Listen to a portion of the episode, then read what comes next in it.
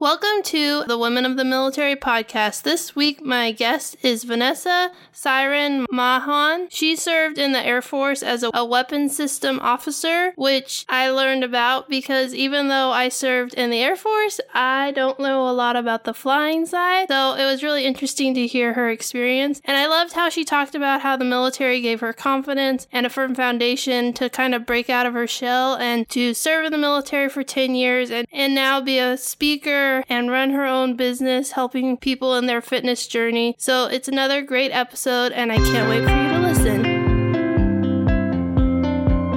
You are listening to the Women of the Military podcast, where we share the stories of female service members and how the military touched their lives. I'm your host, military veteran, military spouse, and mom, Amanda Huffman. My goal is to find the heart of the story and uncover issues women face while serving in the military. If you want to be encouraged by the stories of military women and be inspired to change the world, keep tuned for this latest episode of Women of the Military. Vanessa served in the U.S. Air Force on active duty for 10 years as a weapons system officer, electronic warfare officer, and the F 15E Strike Eagle. She completed back to back deployments supporting Operation Enduring Freedom and flew over 100 combat missions. She also flew with the Navy in the EA 6B Prowler. Currently, she is serving in the Air Force Reserves and she also owns her own fitness and health coaching business. She is a motivational motivational speaker with a group called Athena's Voice, works part time at the local CrossFit gym, and is a mom of two and a military spouse. Welcome to the show. I'm excited to hear about your experience. Thank you for having me. I'm excited to be here. Let's start with why did you decide to join the Air Force? In a simple, short answer, it was for the money. And by that, I mean I needed a scholarship to attend a university that wasn't super close to my home. I wanted to go away to school. And so I thought a military scholarship would be my best chance. And it's exactly what happened. I got a four year scholarship for meteorology at Purdue University. So, did you you had to apply for the scholarship when you were a senior? How did that process go? Yep. So, senior year, a recruiter comes in and starts talking about the Air Force. And I went and saw him as you do when you're a senior and the colleges come by and, and other people recruiting come by. And I liked what he was saying. Plus, I have a lot of family members my dad, uncle, uh, grandparents that served in the military. So, it kind of seemed like the good path. Plus, I had really no idea what I wanted to do with my life. You know, I grew up with my sister who knew at the age four she was going to be a veterinarian. And for me, it, my career mm-hmm. changed all the time, depending on, I guess, my age. For a while, I wanted to be a hairdresser, and then I wanted to be a shrink, and then I just had no idea. So, military seemed like a good path to go on. Did you do ROTC? I did. Okay. And when I was doing ROTC, if you got a four year, you got like a year where you could try it out. Did you have a similar type of commitment or? We did. So you have your first year basically, well, I guess that first, yeah, the first year where you could try it out. And there was a time where right before school started, I almost backed out because it was like, ah, what am I getting myself into? Is this something that I really want to do? So I almost backed out and I didn't take the scholarship, but I decided, well, if anything, I'll get that free year. And then turns out I loved it, every single bit of it, and decided to stick with it. Still am. That's what I like about ROTC is the Reserve Officer Training Corps program is that you can have that flexibility of trying it out and maybe it makes the military seem less scary. But for me, it was the same thing. I was a little iffy on if this was the right thing. But then once I started, I was like, oh, this is where I need to be. this is what, you know, everything fit and I really liked it yeah, you kind of find your tribe. Yeah, exactly. What was the process of at the end of ROTC? You start to pick your job. So, what did you end up? What What did you end up doing? So my my major was in meteorology, and I did not like that major at all. I was toying with the idea of joining combat weather, but I think at the time they weren't allowing women to jump and do all the fun things that combat weather folks could do. And so I decided it would be super awesome to fly jets, but my eyes were so bad, and that's before they approved PRK, so corrective eye surgery. And so the next best thing was to take a strike navigator slot, and, and I did. And so I ended up getting that and then being sent to Naval Air Station Pensacola for training. So we did some joint training with the Navy down there. That's really cool. And what year was it uh, that, that all that happened? Oh gosh. Um, so I graduated college in December of 2002. Yes, I just dated myself. it's all right. I graduated high school in 2002, so you're not that much. Oh, okay. But when I interview people who are much younger than me, I'm like, oh, I'm so old. I know. Right? So women had been allowed to be in the fighter community for about 10 years then, right? That's right. Yep what was it like to be in that community and go through the training? Uh, well, flight school was a mix of a lot of different backgrounds from Navy aircraft to Air Force aircraft. So it was a joint training environment. I will say that is as awesome as I did in ROTC, I did and felt so not awesome in flight school. It was really hard for me. I think it was a lot of self-induced stress where I felt like I had to perform as good if not better than my male counterparts to show that I did belong there and I earned that slot. It wasn't just given to me. I wasn't just there to fill a quota. And then it wasn't it didn't click as well. All the flight training, the academics didn't click as well as I had hoped either. So that was a struggle. And then I had a medical issue that was unexplained. It was, they ended up coining the term or calling it eustachian tube dysfunction. Basically, anytime on randomly, not even if I was sick or anything, randomly on takeoffs or landing, I would get so much pressure built up in my eardrums that my head felt like it was going to explode. Um, so that was very distracting during flights where you're graded and you're supposed to perform. So it made it very challenging to get through. I ended up being what they call DNIF for a while. That's duties not to include flying. I received some treatments. I ended up having surgery. I was trying to do all these things to alleviate that random pain that I would get because I just I needed to I needed to finish flight school. I was in college when 9/11 happened and you know right then you just want to go and help and and fight terrorism. But I knew I had to I needed to finish college so I had to wait a little bit. And when I went to flight school I knew that I wanted to fly in combat and I wanted to support our troops as they were out there fighting terrorism on the ground. I wanted to fight it in the skies and it was uh, really hard to get through flight school with all that stuff happening. And at that time, the military was also overmanned. So they were letting people leave the military with, with no requirement to pay back the scholarship. And so I had an out, an easy out, but I, I just couldn't do it. I had to finish flight school. I was going to go to combat no matter how much my head hurt. and so eventually I got my wings. Was the surgery able to get rid of that problem? No, I think it helped a little bit, but I just, not that I encourage people to do this, but I just kind of powered through the pain. And, you know, different airplanes affected it differently. I think via their pressurization schedule and what kind of oxygen system that they had on board also affected it. But I, I just kind of powered through the pain and eventually it seemed to get better. And then every once in a while it would rear its ugly head again. But that's, you know, I think why or the benefit of being in the back seat, being goose. So I didn't have control of the airplane. So if it did happen, it wasn't like, oh no, I have to fly and land the plane as well. So that was that was a blessing that I actually did not get the pilot slot, that I was the backseater. So you finally were able to get your wings, and then what happened next? So next we go to your combat aircraft, and first you start in a, a training squadron, and you train, and then you end up in your, your combat squadron. And I was in the 335th Fighter Squadron. We were the chiefs, and they were just an awesome group of folks. You know, talk about finding your tribe. They were great. It was mostly men that I worked with. There was one other female air crew there. But when we deployed, I ended up being the only female air crew on that deployment. But still, you know, they were my bros, my brothers, and and I felt like I fit in, and they they treated me equally, and you know, they they kind of knew.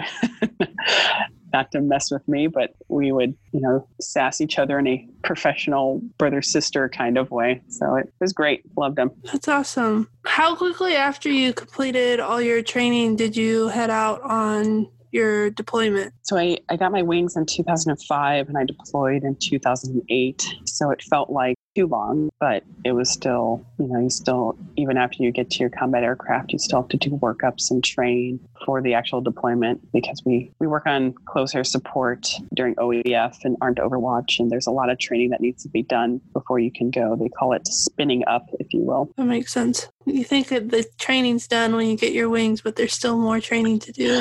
It, it is never done. right? yeah, we're always training, always learning tactics. I mean, yeah, this is, it's a profession where if you are tired of school or you're tired of learning, that job is not for you.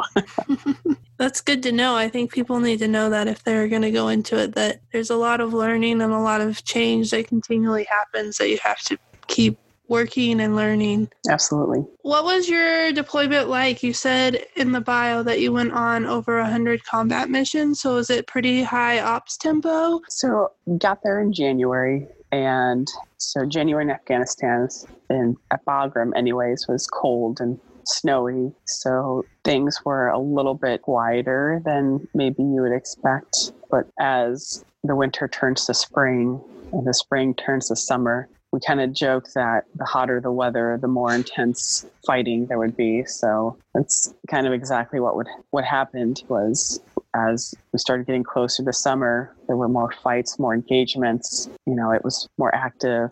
Yeah. So started off slow and and kind of ramped up from there. And do you have any memories or missions that you remember that you could share with us? Oh, sure. um, I I have lots. You know, there there were missions where we would brief and go out and it would be absolutely quiet and it was something that we would call NSTR which means nothing significant to report. And then there were some missions where we would come back Winchester which means we only had guns left on our airplane. Uh, all of our bombs were gone. And then there were some missions where we wouldn't go kinetic at all but that vividly stick out in my mind because because the the reactions that we had from the troops that were on the ground. So, one example of that would be we were called to support this convoy that had been out for a multi day mission, and they were heading back to their isolated base somewhere in Afghanistan. So, they were, if you can imagine, just beat up, dirty, tired. They were, you know, hit multiple times, ambushed, and they basically were just they had lost of motivation, which you can, you know, that's very justifiable. And so we're we're overhead and we're just circling around. We're using our sensors and we're we're looking ahead of the convoy and making sure, you know, there's not people planting IEDs or just kind of searching around, making sure any potential ambush sites were clear. Plus, the sound of our jets usually uh, make people scatter. So, you, as you can imagine, too, you know, you hear a, a, sigh of relief come over the convoy as we're, you know, armed overwatch and we're protecting overhead. So the jet noise really comes in handy sometimes. But we don't have unlimited fuel. And there was a point where we we did have to leave them. And and you feel so bad. You know we're, we're pretty safe in the cockpit. And personally i just i felt terrible leaving those those guys and gals all the time because you know they still had miles to go before getting to their base. And we decided as a crew that we were going to try to pump them up a little bit. So we we asked them if we could do a low pass over the convoy, and they said, "Oh yes." uh, so we we dove down. We uh, originally started probably about eighteen thousand feet, and we dove down to about a thousand feet above the ground, and we came up from behind, so to speak, and flew right over the convoy, rocking our wings. And as you can imagine, that's a lot of a lot of sound, but also the sound of freedom. And every guy that had a radio seemed to get on the radio, and we would just hear cheering. You know, we told them to be safe, and we heard the resounding Wilcos throughout the line of the convoy. It was just so great to hear. And it just stuck with me and felt so good that, you know, we could just do whatever we could, which was using our loud sounds to, to make them feel better and to maybe pep them up a little bit so they can make it to their base. And now, word from our sponsor. Do you want to lose weight but feel like you don't have enough time to be healthy? Are you stressed about passing weigh ins or your fitness test? Hi, my name is Ashley McGee, and I'm a health coach for women in the military community. As a Navy woman myself, I know the unique challenges we face when trying to lose weight and get healthy. I offer one on one coaching to help you make small habit changes that will help you achieve big results. If you'd like to learn more, send me an email at admin at ashleymcgee.com, and I will reach out to see if we're a fit. Let's get back to the show. Yeah, that's a really cool story. I was on a lot of convoys when I was in Afghanistan, and whenever we had like close air support, it was like, oh, we don't have to worry about anything because yeah, so yeah, it it was uh it was great, and you know people love to hear the stories of us dropping bombs, and and those can be exciting too. But that was a a case of you know the the non kinetic, but still just really exciting. And I will say that, you know, some of the missions where we'd go out and this is where like the guilty feelings come in of deployment, where you are sent to a, a TIC, which is a troops in contact, and you just you can't get there fast enough, or you know you you have another mission that goes wrong and you know stuff just happens. And i don't know were you ever did you ever experience the uh, the fallen comrade ceremony? I was really fortunate and we didn't have anyone on our team that was lost. That's that's great. We i can't tell you how many fallen comrade ceremonies i went to not for people in my squadron but it was just something the base would do. We would all line up on Disney, and the coffins would pass by as they were getting loaded onto the aircraft that takes that would take them back to the US. And it was just the worst feeling seeing the coffins go by because for me, you know, I, put up again a lot of the self induced pressure that I felt because I felt like I had let them down, like it was my fault that I couldn't get my aircraft there fast enough to protect them, to save them from anything. And it's just that was that was the hardest part of deployment is feeling like you failed because couldn't get your jet fast enough to the location where they needed you and you couldn't be that loud sound to scare away the bad guys from hurting your your people. Yeah, I we went to Bagram a lot for like refueling and whatever and to do some missions out of Bagram, but I never was there when that was happening, but I can imagine that would be so moving. I was, was, on a tiny fob, so we only had there was the French and then like a hundred American troops, so it wasn't a lot of people. That's and you mentioned Disney, which people might be like, "What is she talking about?" Yeah. But Disney's the main. It's like a two mile road in Bagram where the main the main drive where the DFAC is and some of the housing and where a lot of the main workspaces are. So just imagine of all the people standing there and watching. That would be really hard. It was. So, did you face any other challenges while serving in the military? Oh boy, can of worms. Let's open them.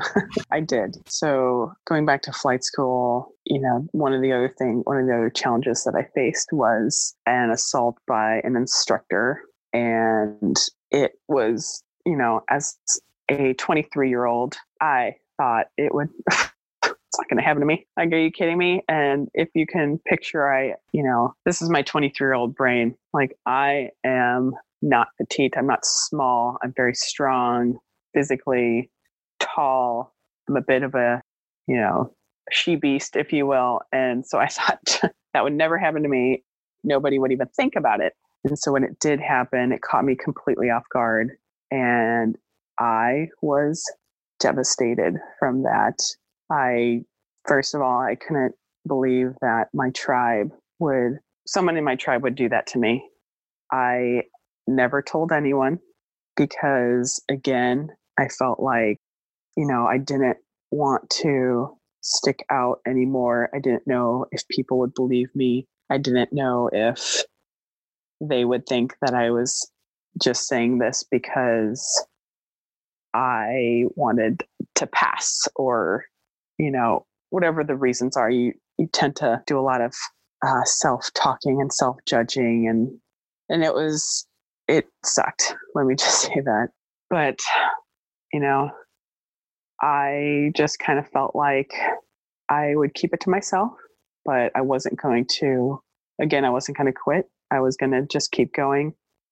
I was dating a guy at the time. And so I, I told him. And the first thing he said, and this is really bad, the first thing he said to me after I told him what had happened was, What were you wearing? And that crushed me too. Like, one, it shouldn't matter. And two, I had just gotten done with a long flight. And so, you know, jeans and a sweatshirt, right? Like it, nothing. That regardless, that shouldn't even matter. But that was his reaction.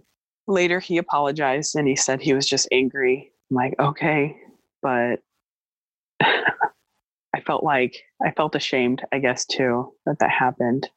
And it was really hard. It just, I mean, it was terrible. It it took an already difficult situation and it just slammed me against the ground and I hit rock bottom. Do you no, think uh, the way that he reacted kind of further instilled the fact that you didn't want to report it because he kind of validated the negative self talk that you were already telling yourself and then you told if, him? Yeah, yep, for sure.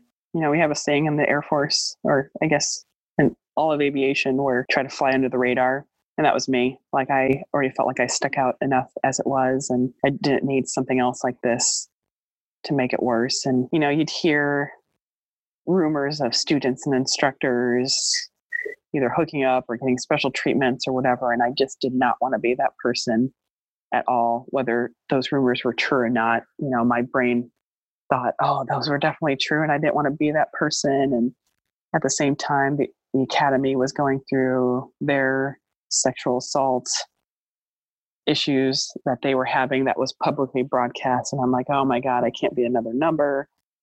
I'm like, I'm just going to bury this and move on. And, and so I did, you know, I shoved it down, deep down as I could.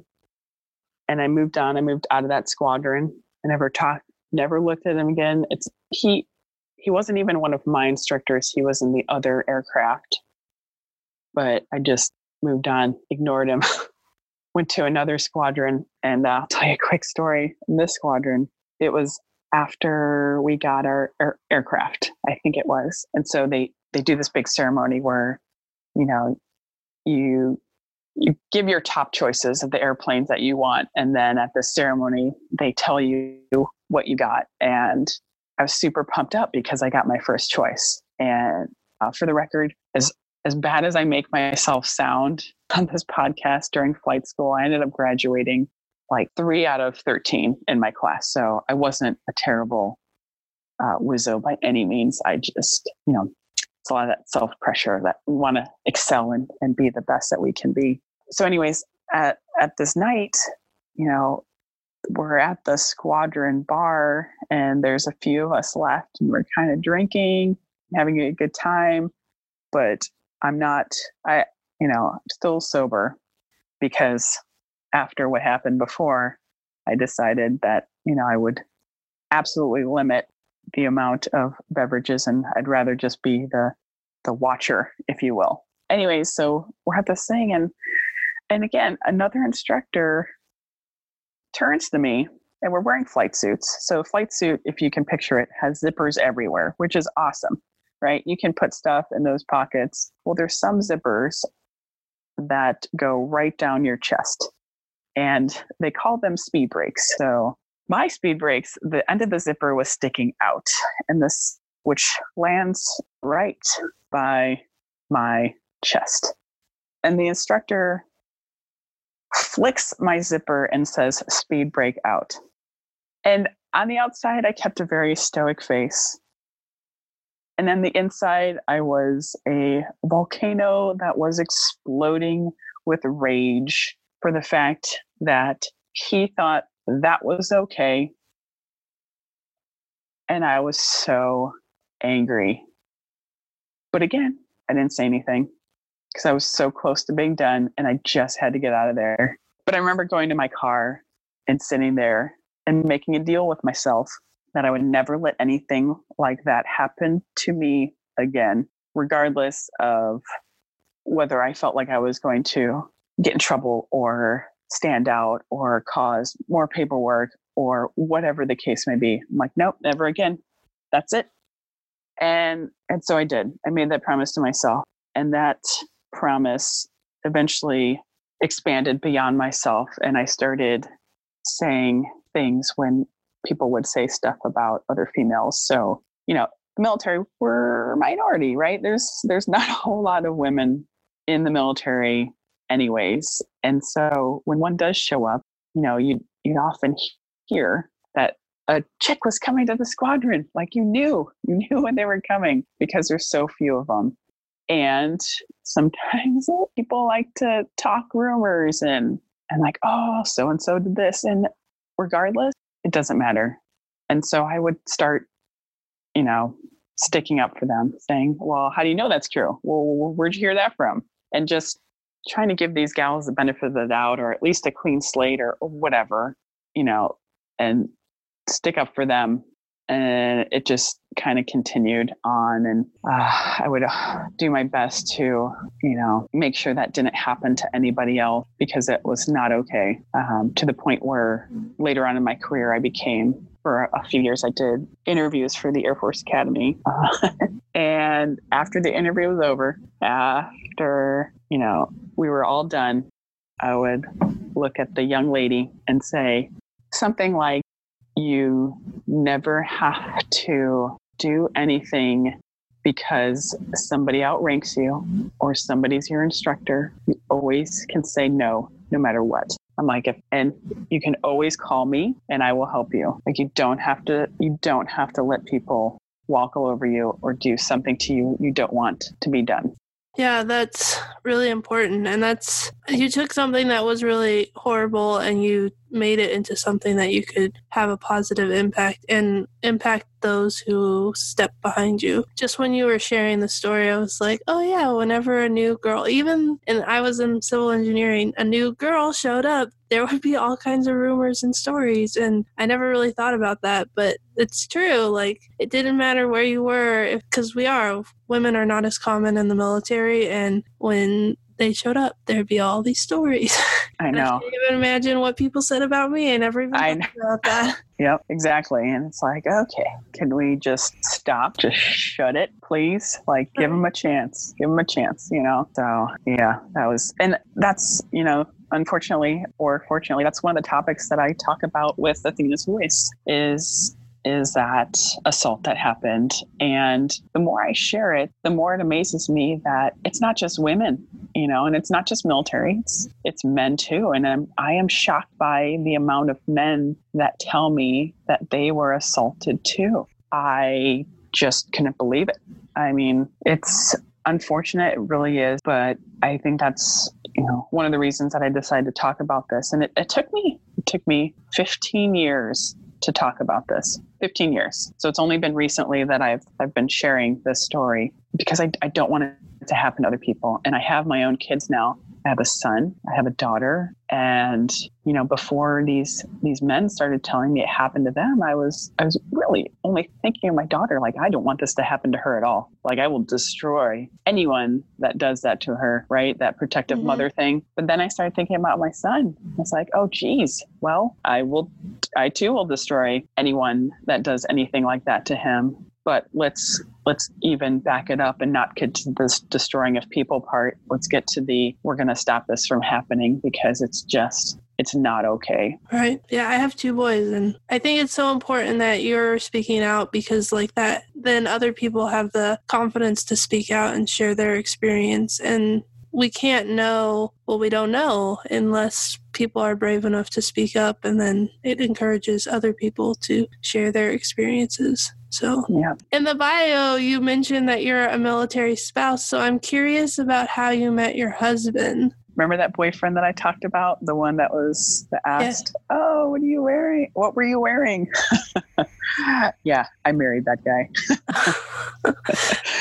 but so it it is, you know, it is a happy middle. We'll call it middle because it's not an ending to that story. But you know, later he apologized. He's like, I was just mad. He's like, that was not okay for me to say. He's like, I will help you. You know, what I will help you get through this. And he did. And he was a rock and he was so supportive. And that has never changed. And so I met him in flight school. He was a Navy guy, and that was not what I wanted out of flight school but we we ended up dating and dated for a very long time. And we ended up getting married in 2007 so right before uh, my deployment and you know we've been we've been together and he's been just an amazing husband and as hard it is hard as it is to be married to another military member let alone a different service member it's been it's been good it's been an adventure for us we've had our highs and lows just like any marriage during my deployment in 2008. He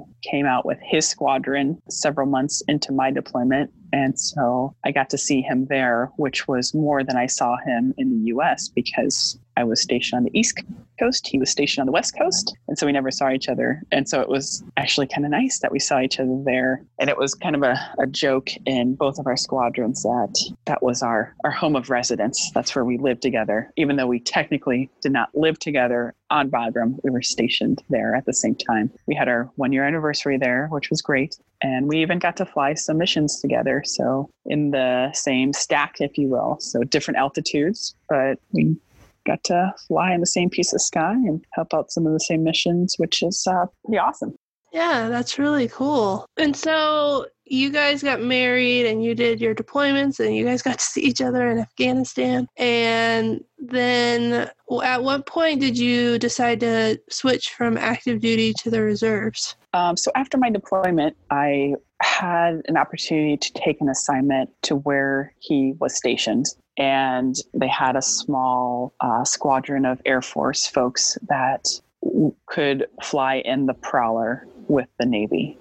So it was, I think, the Air Force's way to kind of get into that electronic warfare world. So naturally, that was, you know, the perfect assignment that we could both be stationed at the same base. But lo and behold, turns out when you live with your husband, life happens and you can't really stop it. So I remember I was doing workups for my upcoming deployment and I was carrier based, which is also very interesting for an Air Force person. I never thought I'd be on a carrier. I have mad respect for carrier operations now because that is a pretty intense place. But I just, I had this weird feeling and like I couldn't quite shake it. And it turns out that I was pregnant and it was an unplanned pregnancy and I was I was devastated. I remember, you know, I I try never to cry in uniform. However, it does happen sometimes, and I feel like that was one of those times.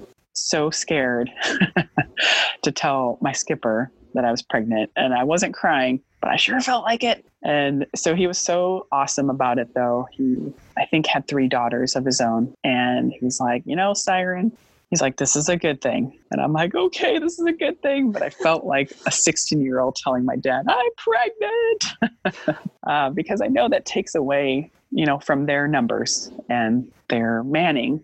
And he was just so awesome about it. And I will never forget that. It, it turned out to be a good thing. And I was scared. I was not ready to be a mom yet. Uh, so I, I remained on active duty for a bit after my son was born. Ended up staying on active duty for a little bit longer, having a second child, and while I was pregnant with number two, that was when I had to make the, the decision to either stay in or go into the reserves. And kids can definitely throw you off the vector that you think you're on. Uh, for sure. You know, I had planned that I was going to be a squadron commander and I was going to have this great 20 year active duty career and be with my husband the whole time, right? Like all these lofty dreams. But when I got my assignment, I was given something out of state away from my husband and here i am about to have two kids and so it was a really tough decision you know do i stay in the military take my kids with me hire a full-time nanny because you know that's what you need right being a single mm-hmm. parent in the military with two babies there's no other way to do it leave my husband and then we just you know kind of do that and do the long distance thing or do i get out and be with my husband while he's around and raise my two kids. And, you know, being a stay at home mom did not appeal to me at all. It really scared me. Toughest job ever, by the way. I agree. um, because I still felt like I was called to serve. And so the reserves for me was, was the answer. And so I applied and I, I got a job and, and it's been awesome that I've been able to continue my military career. Uh, I, I still got promoted, which is great. I felt so blessed to get promoted in the reserves. You know, I, I get to wear so many hats now. I get to be a mom and I got to be with my kids and watch them for, take their first steps where my husband missed that stuff because he was on a 10 month deployment. I get to be in the reserves and wear that hat and still serve. And, you know, for better for worse, leave my kids for a few weeks with my husband, which I like to call mommy appreciation time, um, and enjoy you know, being an adult and, and zipping up the flight suit again when wearing the uniform. And then on top of that, I get to be a small business owner and get to explore that realm and empower that passion that I've had for so long of training people and trying helping people become healthier and stronger and it's just it's been a blessing and I never thought that this would be the path that I would be on but it has, has turned out great. And I'm super proud of my family and and all the things that we've done together. That's really cool. And that's awesome that you were able to continue to serve through the reserves and be there for your family. Because, especially dual military, I feel like when you're both in and you're you don't have kids, it's inconvenient to be separated, but you both understand what you're going through and why you're doing what you do. And so it makes it it makes the inconveniences i guess worth it or easy easier to overcome but when we had kids it was kind of like ah this feels really complicated. Like you said when if you get stationed separated you have to have a full-time nanny to take care of your kids and yeah it's it's weird how kids complicate things. They're so yeah. so small but so complicated. That's really true. That's really true. Well i've really loved getting to hear more of your story and it's just been really powerful and thank you for being so honest and willing to share those hard experiences i think that people will learn from it and they can either have the bravery to stand up and share their story, or if they're struggling, now they know that there's someone they can talk to if they need to, which is great. Yep. And my last question is what would you tell young women who are considering joining the military? I would say I would say go for it. I think it's an amazing experience, opportunity you can learn so much and it's just such a small community. You kind of feel sometimes like you're part of a cool club uh, being in the military. And that if you do join you know that i i hope that nobody ever experiences whether male or female you know what i went through in the assault but don't ever feel like you can't say anything to somebody. And then always let your work speak for itself. So, no matter what your job is, even if you're an airman basic and you have to scrub toilets, well, you scrub those toilets and make them the shiniest they've ever been. Like, always do your best. Always try to learn something new. Never, never stop, never quit, never give up. And if you want something bad enough, go for it. And just realize that, you know, you are part of an awesome team, a team that you know, is stronger when people work together. That's great advice. And thank you again. I really appreciated that you took time out of your busy schedule to to talk to me and to share your story. So thank you. Absolutely, Amanda. Thanks so much for having me on. I love your podcast and I love the fact that you have this tool to share so many stories of women veterans uh, with the world. It's amazing. It's great people need to hear these stories because some people can tell some pretty good stories and appreciate what you're doing. It's awesome. Thank you. Thank you for listening to this episode of Women of the Military. Make sure to subscribe so you don't miss any of the amazing stories I have with women who have served in our military. Did you love the show? Don't forget to leave a review. Finally, if you are a woman who has served or is currently serving in the military, please email me at airmantomom at gmail.com so I can set you up to be on a future episode of Women of the Military.